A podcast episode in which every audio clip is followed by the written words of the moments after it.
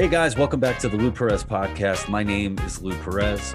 If you want to support the podcast, please head over to thelouperez.locals.com and join the Lou Perez community on Locals. You get to listen early to the new podcast episodes, and also I have a bunch of new sketch is coming out, new sketch comedy coming out that I'm really excited about. So if you join the Locals community, you get to watch those a little early as well. I'm uh, so happy to have our next guest on.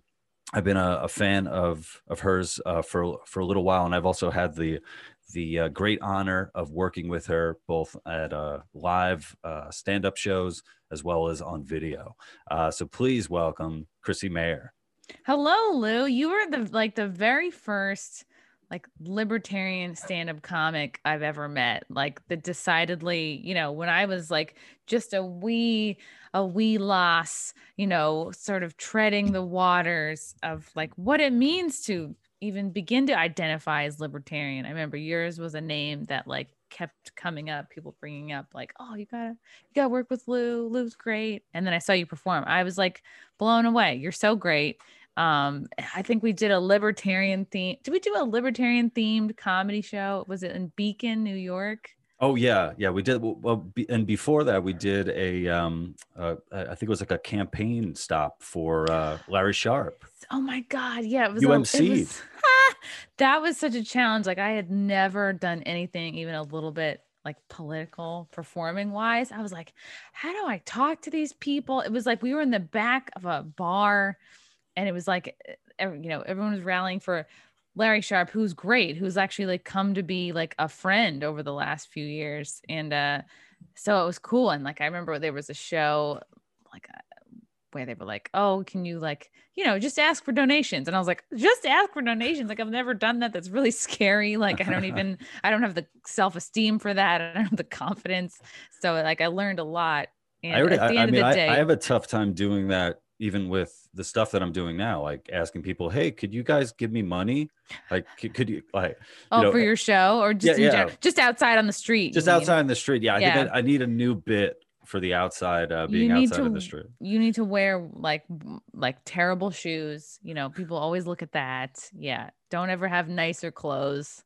Right. than the people that you're panhandling. No. Well, so, well, something that I that I that I really uh, appreciated about about you like not only um, not only the material that you do in live stand up but you also have like a really great presence in that like Aww. you you wear like very nice dresses and stuff except and, for today. This is literally a shirt that i've painted in uh not i haven't even recently painted in this shirt. It's just like an old like yeah it, it's make it does make me feel guilty hearing people like wow i used to dress up really nice. Because like when it was it was like an event and it was also like i felt like i had this sort of like stage persona mm-hmm. i mean like she's always there deep down but like i even did a show like a couple days ago where I did fully get dressed up again to do stand up at a strip club in Hackensack. Like there was a tent behind the strip club that there was a comedy show in, and I was like fully dressed. And I'm like, this just feels, I just feel overdressed for this situation. and there's like girls walking by, like with their ass hanging out, like they're just on their way to work. Like some of them were in scrubs, like just like the most like, yep, just another day at the old strip club. Well, I think I think with comedy, we're I think we're kind of far so far removed from like uh, the old timey, you know, sort of uh, uh, you know Vegas casino performers where people were you know wearing you know tuxedos up on stage or or wearing uh, wearing dresses. Where now it's basically hey whatever you want to wear you wear. So so I, I appreciated you know what you were wearing, but also it added this element too where it's like uh, very put together, very professional, and then talking about some of the dirtiest shit. yeah. It, it, was a really great, you know, juxtaposition there that I like. Thanks. Yeah, I always like to, I forget who said it, but there's this quote where it's like, dressing up is good manners and i do feel that way like i feel like if people like c- come out to a show it's like you're already and i'm this is speaking like before times like if you're at a comedy show it's like that's an amazing thing to begin with because you're competing with so many other ways to choose to spend your time. Like there used to be live sports, there used to be concerts, like there's so much competition for live comedy shows. So like I feel like it's my way of being like, hey, like first of all, thanks for coming. You're at a show. It helps me get in the mood. It helps me get into like my stand-up persona and I have more fun. I mean, I I have more fun when I like look like when I look better, I feel better. It's like this whole cyclical thing and I think that's been like a big thing uh, that people don't realize it's been going on for like the last year. It's like the it's like this. What's the point? What's the point of getting dressed? What's the point of putting on pants? Like how many mm-hmm. of us listening haven't ha- put on real pants? You know, for months, and then you put on the real pants. And you're like, oh wow, the real pants don't fit anymore. Okay, time to time to jack up the home workouts. Yeah. So yeah, it's like I th- I think it's important. Like yeah, anybody listening, just like even if it's something really small, like get just do your hair one day or just like put on makeup one day or just like, you know, that those things I feel like really help your like, I don't know, mind body connection. Yeah. So yeah. so you um at the the show that you you did in Jersey at, at a strip club, um so what is it like now performing live? Uh, you know, what sort of uh, venues are open and, and doing it. And and also maybe we could just talk about the reality of performing at a strip club. Like are are strippers do, still doing like lap dances? And is that legal? Yeah you know oh, i had talked to a few of my like porn star friends who would do feature dancing. Like i've been talking to them over the last year be like what's going on? And like every so months i talk to somebody and they're like ah well we're having like you know it's uh, you know you got to do a socially distant lap dance. I'm like what does it even look like? Right. you know? And so now things have like people are less a lot of people are less scared. So at this at the strip club comedy show like you know it's it's weird. And and even places that enforce masks are like enforce them sometimes and sometimes don't so it's like it's just so funny the idea that you can get a lap dance from somebody like you can get your coochie like all over a person but like gotta make sure you got a mask on you know so i would right. see but they were like uh, you know and I, like I've done two shows at this place in Hackensack. It's called Flamingos. And both times I was there, I never saw girls dancing. They're literally just like walking around in their underwear. And then there's just like fully clothed dudes around. So, and they've just got like dollar bills like in the in their thong, like you do at a strip club. But I just was like, I've yet to see any actual dancing. I've yet to see anybody in the cage, you know, showing their stuff. So I was like, oh, this looks pretty easy. Maybe I can do this. Um, but to answer your question, like how have shows been?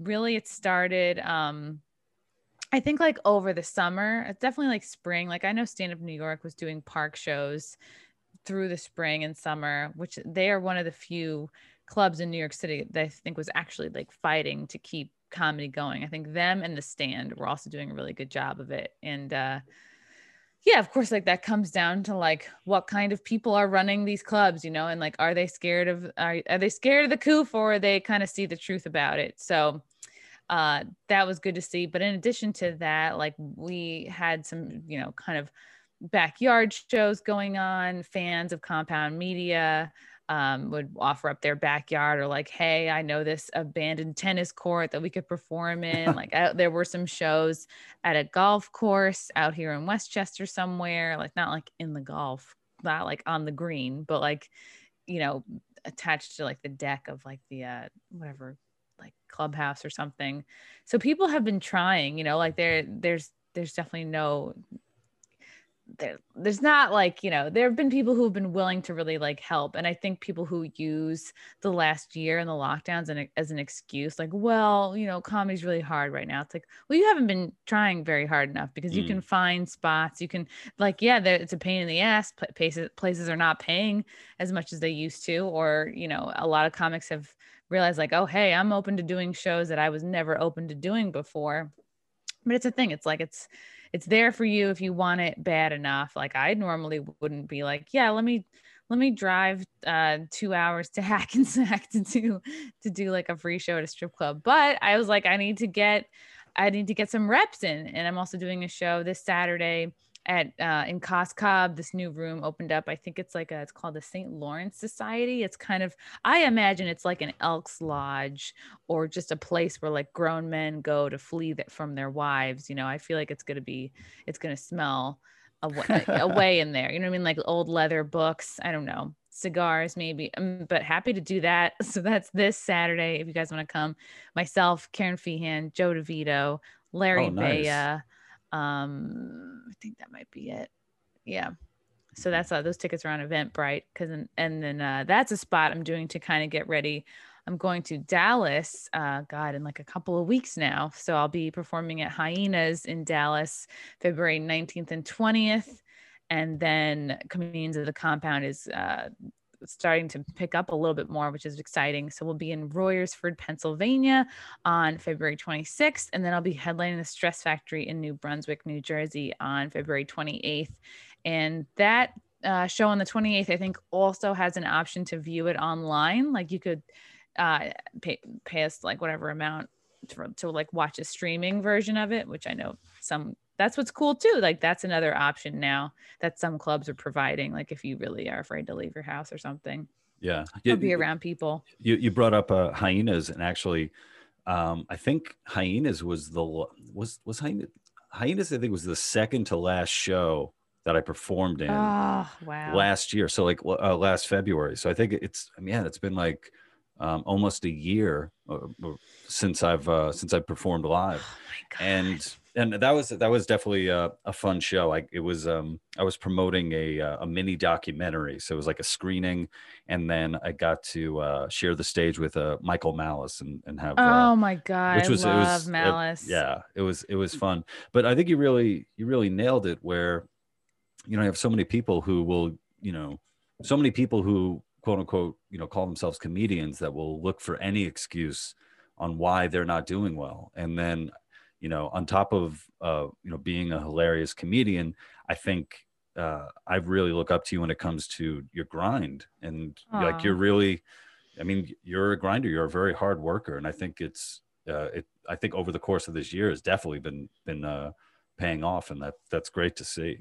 Oh, thanks, Lou. Yeah, I definitely had a few months in the beginning where I was like depressed and like kind I was waiting to see and then in May I just like might have been I think it was also like through talking uh, with like Frank my boyfriend like I had been doing this podcast it was like maybe once a week I think I started at the last January because I went to AVN Awards in Vegas and I had never interviewed anybody before, but I brought like my ring light, my I was doing them all from my phone, you know, like just set it up like uh, with a little like what's it called? Yeah, the ring light like held your phone. And I was like, I guess I'm just gonna start doing interviews, see how it goes. Like I got a press pass. I was like, I'll just do this now. And then like and then uh in May, I was like, you know what? Like I'm gonna get I'm gonna get this going again. And I'm let me try and see if I can do four times a week. Like, why the hell not? Like, let's just push myself and try to. And it's scary when you commit to something. Like, I think a lot of creative people are afraid to like make a make a commitment because it's like oh well what if i don't keep it up? Then i look like mm-hmm. a flake. Then i look like a quitter. Or what if i do it and it's not good? Well now i'm a person who does a shitty podcast so i had like feel like a lot of people you have to jump over a lot of like emotional hurdles to be like you know what? We're just gonna do this. We're gonna figure it out. Like i have this thing where i i sometimes hold myself back thinking i'm not the best at it mm-hmm. yet. Like i i can't start. Or even when i go to interview somebody like oh well i don't know all there is to know about human trafficking. So i like have that gives me a ton of anxiety. I'll like research and study up always before like interviewing somebody such a I, such a specific yeah, well, that was just like the example of a. Uh, was talking to Eliza Bleu recently, and she was just mm. on Tim Pool talking about this because she is heavily involved in the John Doe lawsuit on Twitter because they, uh, this was a big, um, it was in the news. Yeah, it came up a couple weeks ago. Basically, like Twitter's being sued because they didn't, they just uh, constantly fail to take down child porn and mm. uh, and but this particular suit is kind of blown up because they actually have them saying like it didn't violate our po- our policies and uh, twitter's just been like really really bad like just not even over the summer i think i like got into it with them like they don't take down their child porn obviously because somebody somewhere is profiting from it and i remember like wow. over the summer i was trying to take down some accounts uh and it sucks because it's like you're never i had never seen any any of that stuff like i'd gone my mm-hmm. whole life without seeing any of it because you're like you know the average person thinks you know you have to go to like the depths of the dark web to see this shit and you're like oh no it's in your pocket it's on twitter it's literally right here and, yeah uh, I, I forgot who who said it but it's sort of um child pornography for normal people you know it's so far beyond what you would you know what you would imagine like i'm a i'm a i'm a dad and that Mm. th- the idea of that is just so fucking beyond me that it's almost like oh we can make some like jokes about it like you know Right.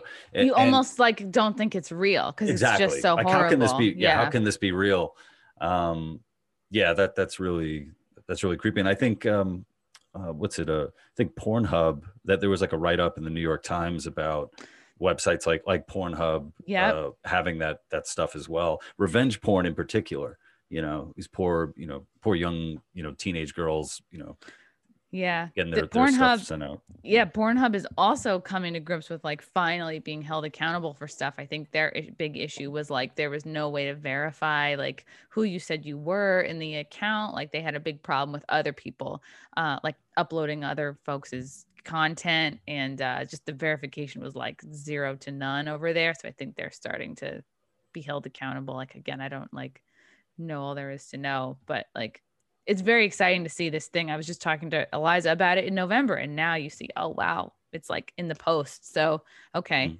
things are starting to happen, and uh, so yeah, I do get a lot of anxiety over like not knowing enough about the person I'm about to interview. But then I just realized, like, okay, I just have to be, I just have to listen and be incredibly present, and then listen for things, like listen for what it sounds like this person has feelings about, feels passionately for, or if there's like a nugget of like, oh, they're having a hard time talking about this, or this seems to bother them, and I'll be like, let's maybe I could try to like talk about that more with them.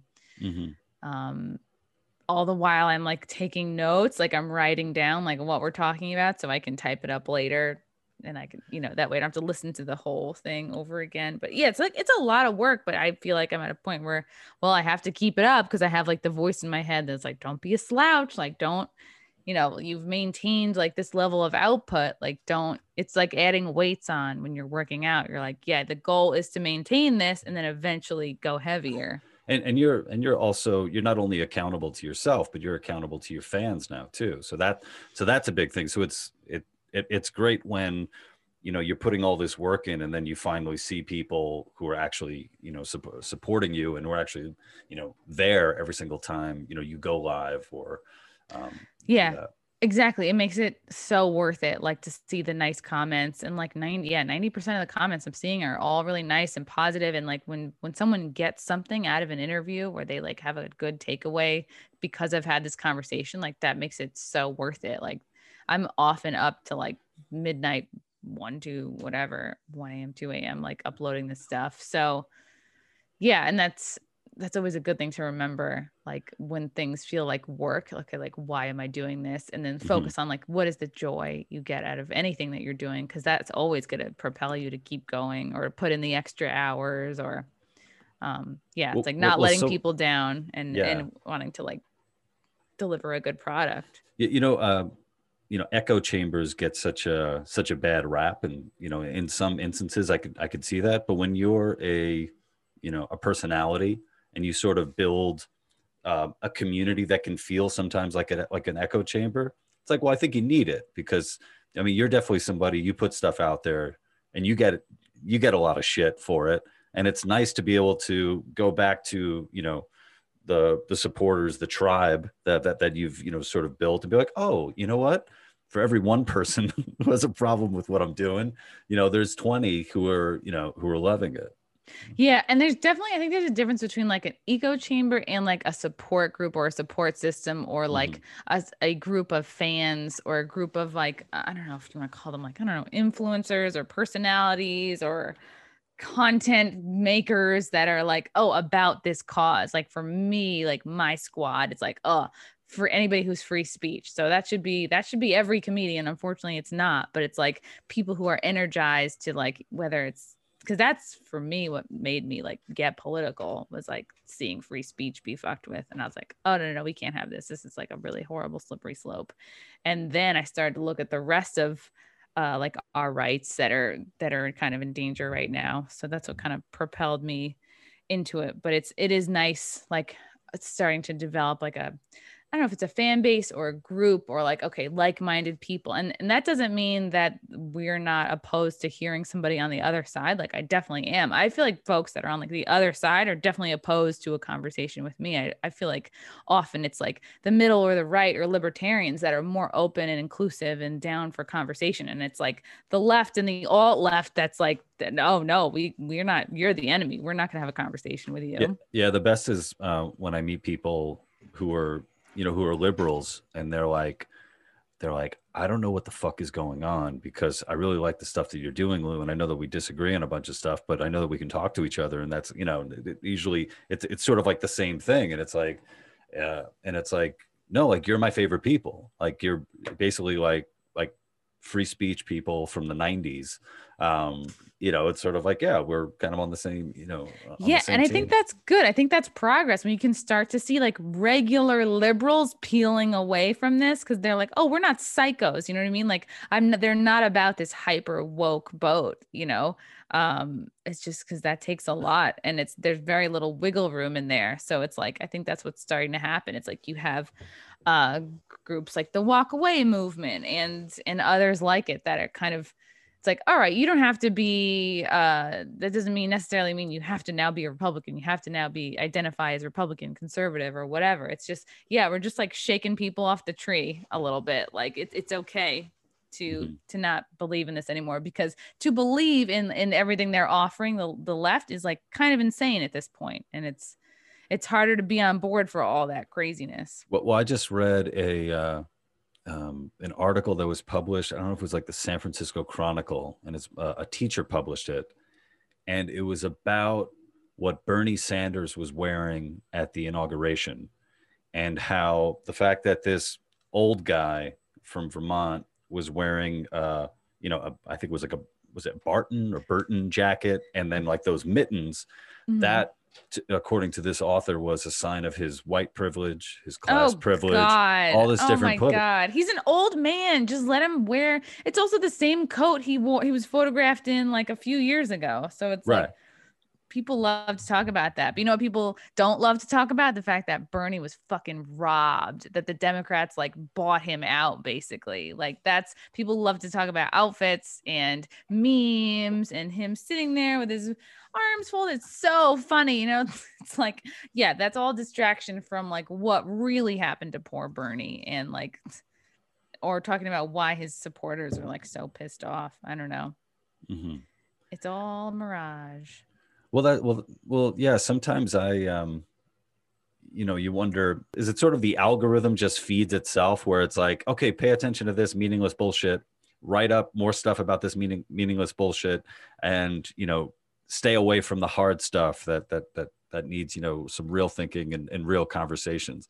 Um, mm-hmm. you know, I can't imagine. I don't necessarily imagine that there's like a you know you know one person at the top saying do this uh, post this post that this is going to do it but it's just it, the it orders just, yeah the orders sort of trickle down and like the thing i've learned from the last definitely the last two years is um news doesn't just happen because like uh, people think that news happens because things are going on. It's it's kind of the other thing around like the powers that be want things to go on. They want a perception so they create the news that supports what they want to have happen either in human consciousness or in terms of like how people are perceiving events to go down. It's it's not the other way around. It's like news is created to bury other news or news is created to bury like you know other stuff that maybe they don't want so much attention on mm-hmm. i remember I, I, was at the the rnc back in in 2016 and um uh, I, you know, obviously, uh, Alex Jones was there, and he gave like a like a big speech.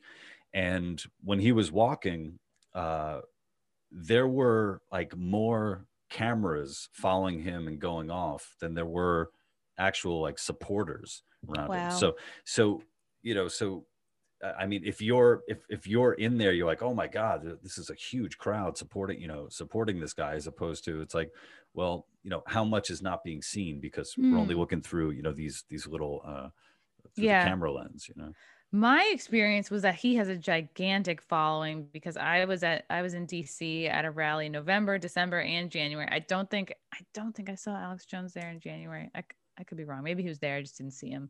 But I think I remember for December, like huge. He rolls with he rolls so deep. There's such a huge crowd of like just bodyguards around him and just so many adoring fans and people who like believe in him. And then you also have everyone's got a cell phone. Everybody's, you know, trying to cover him. And I think at, at one point, like there were speakers going on, and I think like Millie Weaver was on stage.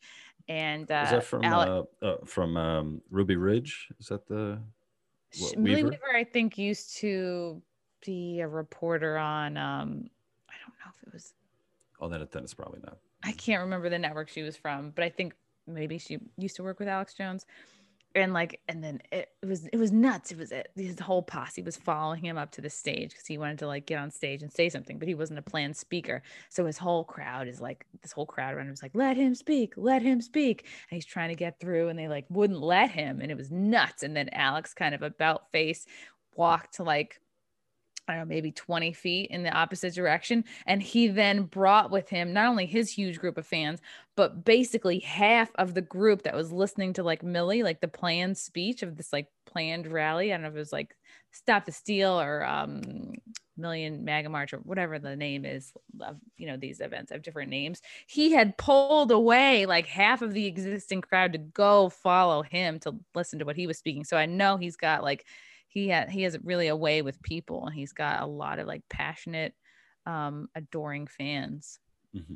and when uh so so one of the the events that you were at recently you were um, you were at the capitol you were in dc when the um was it the was it january 6th mm-hmm. when the when the capitol building was um, quote unquote uh under siege? Oh yeah, I'm a I'm an insurrectionist. I'm a domestic terrorist. Oh yeah, just because I happen to be in D.C. Yep. Yeah. So so maybe we could we could talk a little bit about that and, and what you saw because I, I, actually um full disclosure I I think I texted you and I was like uh, be safe are you okay Aww. and you were like I'm a whoever whoever had your phone was like I'm okay whoever had your phone I was yeah. like what do you want from AOC's desk I'm here no um it was very very chill and like that's it that's what i want like most people to know uh like I, th- I think most people just have the what's the thing that's the power of the mainstream media is like they basically tell people what they want people to think have happened and that's what people believe instead of what actually happened.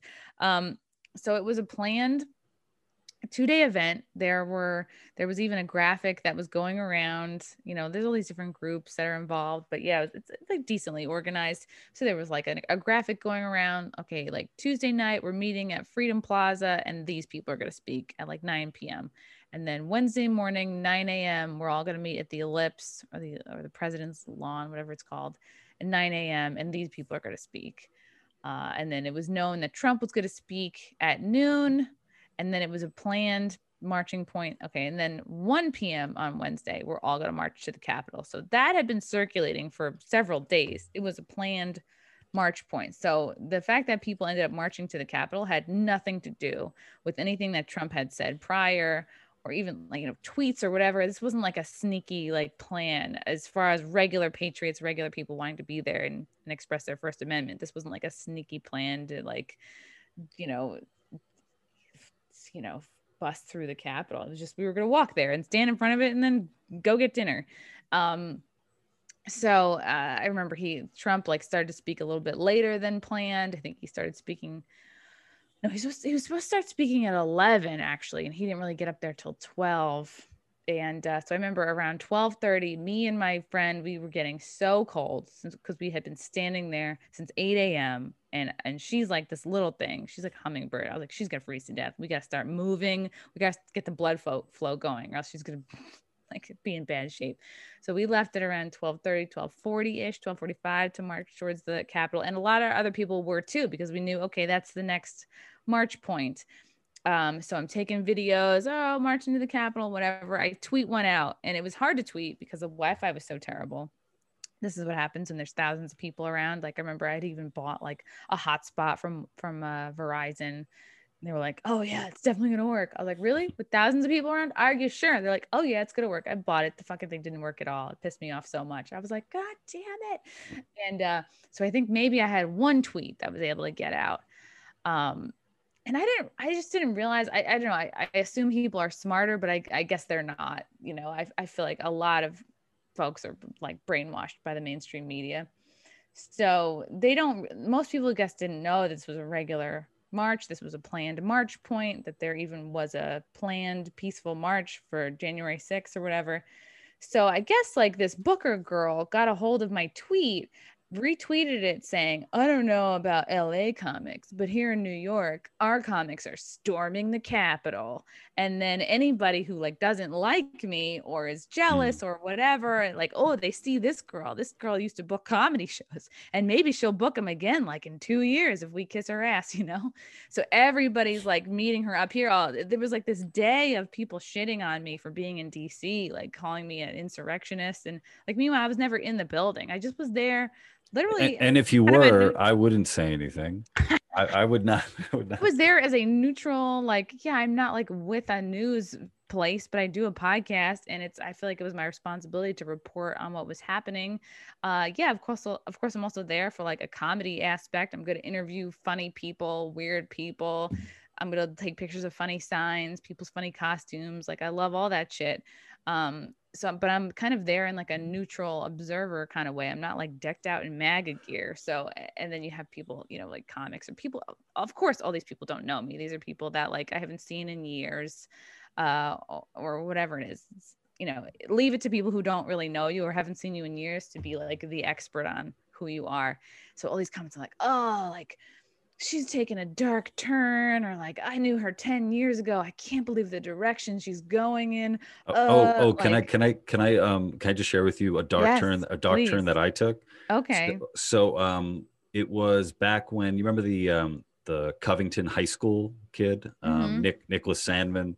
He was yeah. wearing a maga hat and he w- he was accosted by a uh, uh, a native american elder right? Oh right. I remember that yeah and um, so i had i had posted something because it, it, originally the story was that you know this kid had got into his into the old man's face and was yeah. very disrespectful and everyone to everyone wanted to punch you know that kid's smirking mouth and um, i and when when the truth came out and that that wasn't that didn't happen i said i posted something basically saying look even if that had happened the way that the mainstream had said it had gone down, I, I'm am i am not about jumping on a young kid's life to you know basically ruin him forever. Um, but uh, but also uh, everyone should know that that guy, that old man who did that, is a piece of shit. Um, and and this dude said, "Yeah, man, I watched the uh, I watched the you know the full video." And you're going down to some dark roads, brother. some dark, and I'm like, what the fuck? Oh, dark God. roads by by Relax. yeah by saying, hey, you know, by pointing out this is this is what actually happened. Why are you saying that it's not, or or finding a way to just you know to justify it, you know, so it fits anybody's uh, narrative. But I'm sorry, you said dark. It dark was exactly it's there. exactly what you're saying. People started to say this when I started to do shows on Compound Media, when I pitched and got my own show on Compound Media. Oh, like people are very very concerned. I'm doing so well without following the liberal like comedian path. You know, like oh, I think your concern is actually just jealousy, but you're trying to seem like holier than thou. So you're going to say it's concern. Because if you were really concerned, you would have messaged me privately instead of gossiping publicly on Twitter. You know so, that, that, that's such a huge thing. That that really is such a such a huge part. And and I've done that a, a number of times where I've um, someone has posted something uh, uh, publicly, and I'll hit them up and be like, hey, you know, uh, I know you, and you know me, and we I thought we had like a good relationship, a good rapport. So that's why I'm I'm messaging you directly to say like what you know what what's going on here. Um, because the worst thing I I mean, I mean, if you if you if I were to post something about somebody publicly and I'm wrong about it, I would just feel so so bad about getting it wrong, and then and then just even you know afterward, just thinking, oh man, why did I uh, was I willing to you know take somebody down for you know any number? Yeah, I don't even think these people care about being right. I think they care about like jumping on a bandwagon. They're literally just thinking with what can I say that will get me attention in this moment? What can I say now that will get me liked by the right people? Because they don't care about mm. me. I can't give them anything. Like uh they were they wouldn't dare say anything like this like while I was uh producing a show at the Stonewall Inn that maybe they could get on because that was a really great show uh, that I hosted for six years. But as soon as I don't have anything to offer these people, oh, now it's like I'm I have this huge target on my back. I'm like so dangerous. I need to be taken Was that down. was that in the cabaret in the cabaret? Uh, yeah, theater? it was upstairs. Yeah, yeah I did. It was a, great. I, I had the time of my life. Beautiful. Yeah. yeah oh, it's, it's really so nice. great. I I like I was so proud of that show. I was I put so much of my own money into advertising. Really grew it. It's like it's like it's a big deal to have a show in the city at a bar for a year, but six years it's like I put up with so much shit from the mm. owner of that club, moving the show last minute, uh, just so and because the guy didn't really care about comedy. It's like I get it, it's a landmark. They care more just about like filling the room and which I was doing, but you know he would he had no qualms with being like, oh yeah, we got to move you. We have an urgent like Madonna sing along, and I'd be like, okay, this is the deal with this place. You know, like they're not they don't really care about comedy. Um, so I, you know, I really bent over backwards a lot to keep that show going. People don't know about that stuff. People don't care. They just think, oh, well, you're not like woke anymore and you're not in a position to book me on something. So I have no problem talking shit. Um, so a lot of that, and it's like, it's fine. It's like, I'm, I'm no stranger to this stuff. This happens every every so often. I, I think it just gives me like a thicker skin. It's like I just quietly make note of these people, and it's like, all right, if I'm in a position to help or give spots, or I have a show or a production company or whatever, I'll just quietly make note of these people, and I just won't help them out because mm-hmm. there's plenty of people who are loyal and have my back and aren't full of shit. So uh, it's like no real loss for me. It's just it's just sad to be like, oh, this is the links that you'll go to to impress other people that you think will help you out or give you a, a bar spot, you know, in two years when things aren't normal. So yeah, and, and you would think, um, man, uh, you would think that you know people like that would would kind of look around and, and check out their resume and be like, hmm, has this tactic worked for me yet? Like, how mm. many hmm. shows have I booked just by I don't know, jumping on the bandwagon and you know. Yeah because the comedy scene is like high school. Like people aren't they just want to feel like they belong. I think a lot of people are not actually looking at their careers or their brands or like really trying to build an audience. They just want to like feel cool i guess. I don't know. I don't know what they're doing but i just i don't want to be a part of that or you know those people are showing me that they're not someone you want to work with in the future. So mm-hmm. it's all good. Yeah. and uh I just was like, oh wow, this is just shit on Chrissie Mayr day. It was yeah. amazing. And it was amazing to me seeing like people who wouldn't even like write out my name. They would like use emojis with my name, I guess, so I couldn't find the tweet on Twitter. I guess. Yeah, I never get that. I, yeah, I don't yeah. understand that at all. Like you're afraid to write my name out? Like, what am I like Snape or something from Harry Potter? Uh, so it's just weird. It's yeah. like if you're gonna talk shit, talk shit, tag me. Here we go. And then you know, even people I'd be like, hey, I'm here. If you're really concerned, I'm here. My DMs are open for you. But I know you won't DM me because I know you're full of shit. And then like I'd sit and I'd wait, and of course these people would not reach out directly, which kind of tells you all you need to know. Right. Um, but that's that's how it is, you know.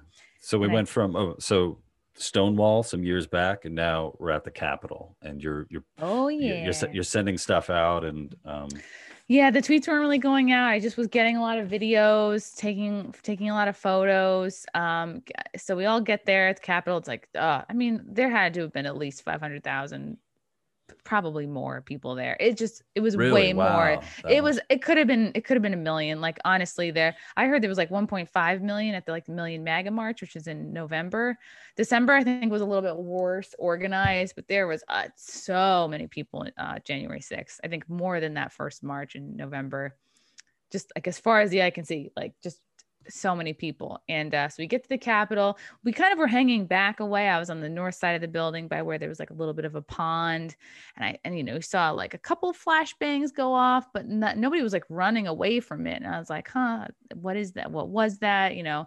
And then we see tons of old people, families, kids there. Everyone's just walking straight up to the building like it's Central Park, like it's like it's like it's a Universal Studios. Like there were no cops around. People were just walking around very chill, peaceful, almost like a Woodstock vibe, you know, like everyone's just there with their signs and some people have music and some people a lot of people had dogs. I was very interested in meeting all the dogs, taking pictures of the dogs. That's like another thing I like to go to these rallies for is just pet all the dogs. so we're walking up and everyone's walking up like right just up against the building and then you see the classic you know people climbing up the fence like they're on the wall you know the, the stone wall and people were up on the scaffolding. They did a big flag drop down the side of the scaffolding that they were i think they had some construction going on in anticipation for the inauguration. So it was like very chill. There was like nothing being destroyed that i could see. Like from what i was seeing it it just looked like people were climbing up the building to just wave from the building. Like I didn't know people were like really breaking into where the hearings were going on mm. until I didn't put that together till like much later after we got back to our hotel. I was like, oh wow. And then you talk to other people that were like, yeah, I was around the other corner. We saw somebody with wire cutters. We saw somebody with a sledgehammer. I'm like, okay, normal people don't bring these items to a regular rally. So that's when I it's I started to put some things together. Like, okay, this this is this is looking like a false flag this is looking like you know something that like okay that plus the real lack of any kind of police presence makes this look kind of like a setup to make the right look bad mm. um, especially when you put that juxtaposed all the the craziness from the summer everything that was being destroyed set on fire businesses being you know torched police precincts being broken into people dying so it's uh, um uh, yeah, I, I, remember you know seeing seeing footage and um, that like, like sort of like footage that that you described of you know just a lot of people around, but then seeing uh, other footage of just like fucking mayhem like, of inside you know, the building yeah. yeah inside or you know people you know people trying to get into it which was never a good idea you know that that just um that just was a recipe for uh for disaster but but it is interesting to see the um, you know the response to that versus the response to you know the riots and arsons um, that that were happening you know over yeah. the summer you know and it's very hypocritical the way even people being inside the building like two years ago i think i don't know if it was me too or the kavanaugh hearings or something there was something where like it was on the it was like you know they had either me too women coming in or whatever it is like they had people coming into the capitol building like welcome welcomed them in you know and pelosi described it as oh these are people that are taking part in democracy like they you know, they probably just walked in, much like people just walked in on January 6th. But oh, when it's on the left, it's okay. It's participating in democracy. When someone on the right does it, it's an insurrection. So, and there's, it's, it's very hypocritical. Yeah, the whole insurrection um, uh, label. Uh, I, I said, wow, you know, for uh, for Americans to try to attempt an insurrection without guns, that just doesn't seem very doesn't yeah, seem very especially American. when these are all the people who have the guns. You know, if they right. wanted to like shoot up the place or really take it over, they could have, and and I guess easily, but they didn't do that. I think that people showed like amazing restraint. Well, it seemed, and you know, obviously that there were you know people who died, and that was you know terrible to um, you know to hear about that. There was the the one uh, woman who was who was shot, and there was uh, the police officer that that that died later on. Um, there was just so it, it was it was so weird to to be seeing it to, to watching from the outside because you had so many people just openly taking selfies and filming themselves.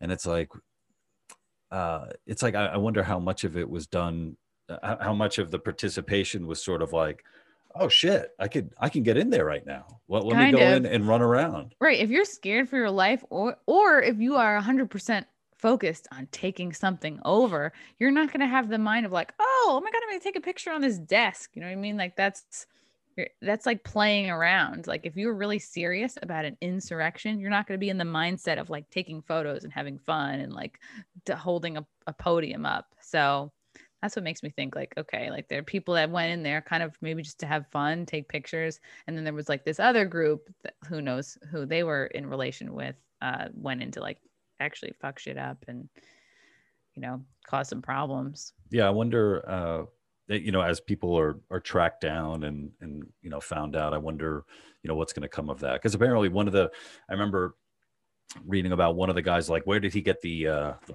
the ties you know the plastic ties like the like, you know Oh, in- yeah. um but it turns out that guy uh, had picked it up off of a, a desk uh, that was like a um, a capitol uh, policeman's okay. That right so it's like it's like Yeah. okay cool so at least with that individual there wasn't you know forethought you know that he was going to go and and, and Oh, really take yeah. over Yeah.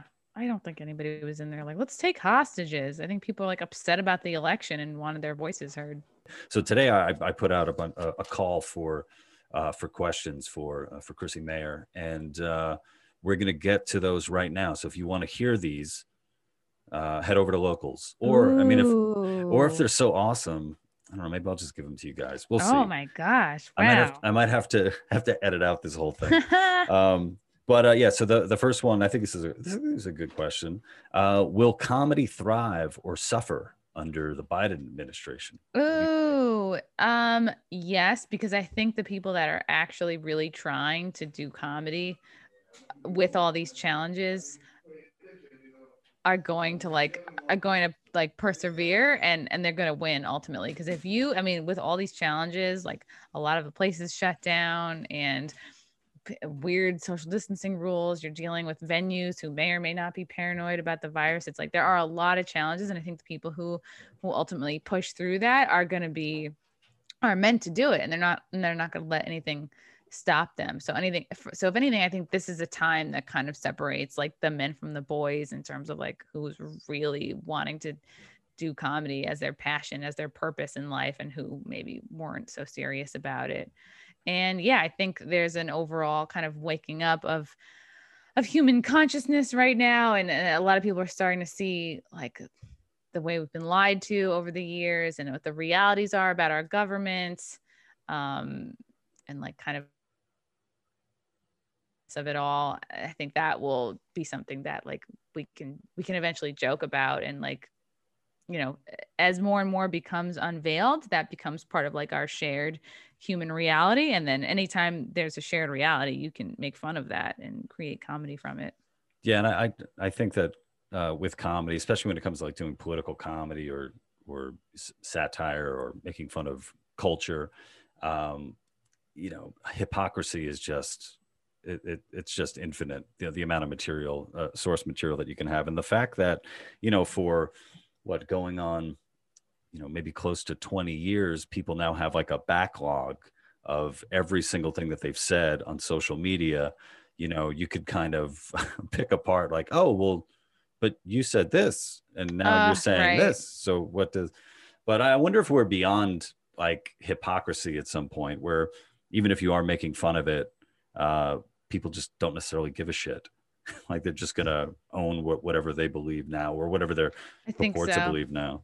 Yeah nobody wants to be told they're wrong or they're dumb. And it's so that's what the big that's the most frustrating part of it of like kind of the more truth you know the more truth you want to spread and you want to like wake people up you can't force that process. You just have to like get them to start asking questions and then they kind of have to seek it out on their own and kind of do their own research and like in order to do your own research you have to be curious about it. Your mind has to be open to it. You can't like force anybody's mind open. How do you um i have the i i have an issue where i'm like how do i keep myself in check? Like as far as like going down like rabbit holes or um believing this source versus that source. Like how do how do you go about about doing that? Because i mean you, you put out so much material. You do you know so many interviews with uh with people with all you know all different kinds of uh, theories or insights about what's going on. Like how do you pick and choose? Like oh you know what? I think that is bullshit. I think Mhm. this is uh is legit.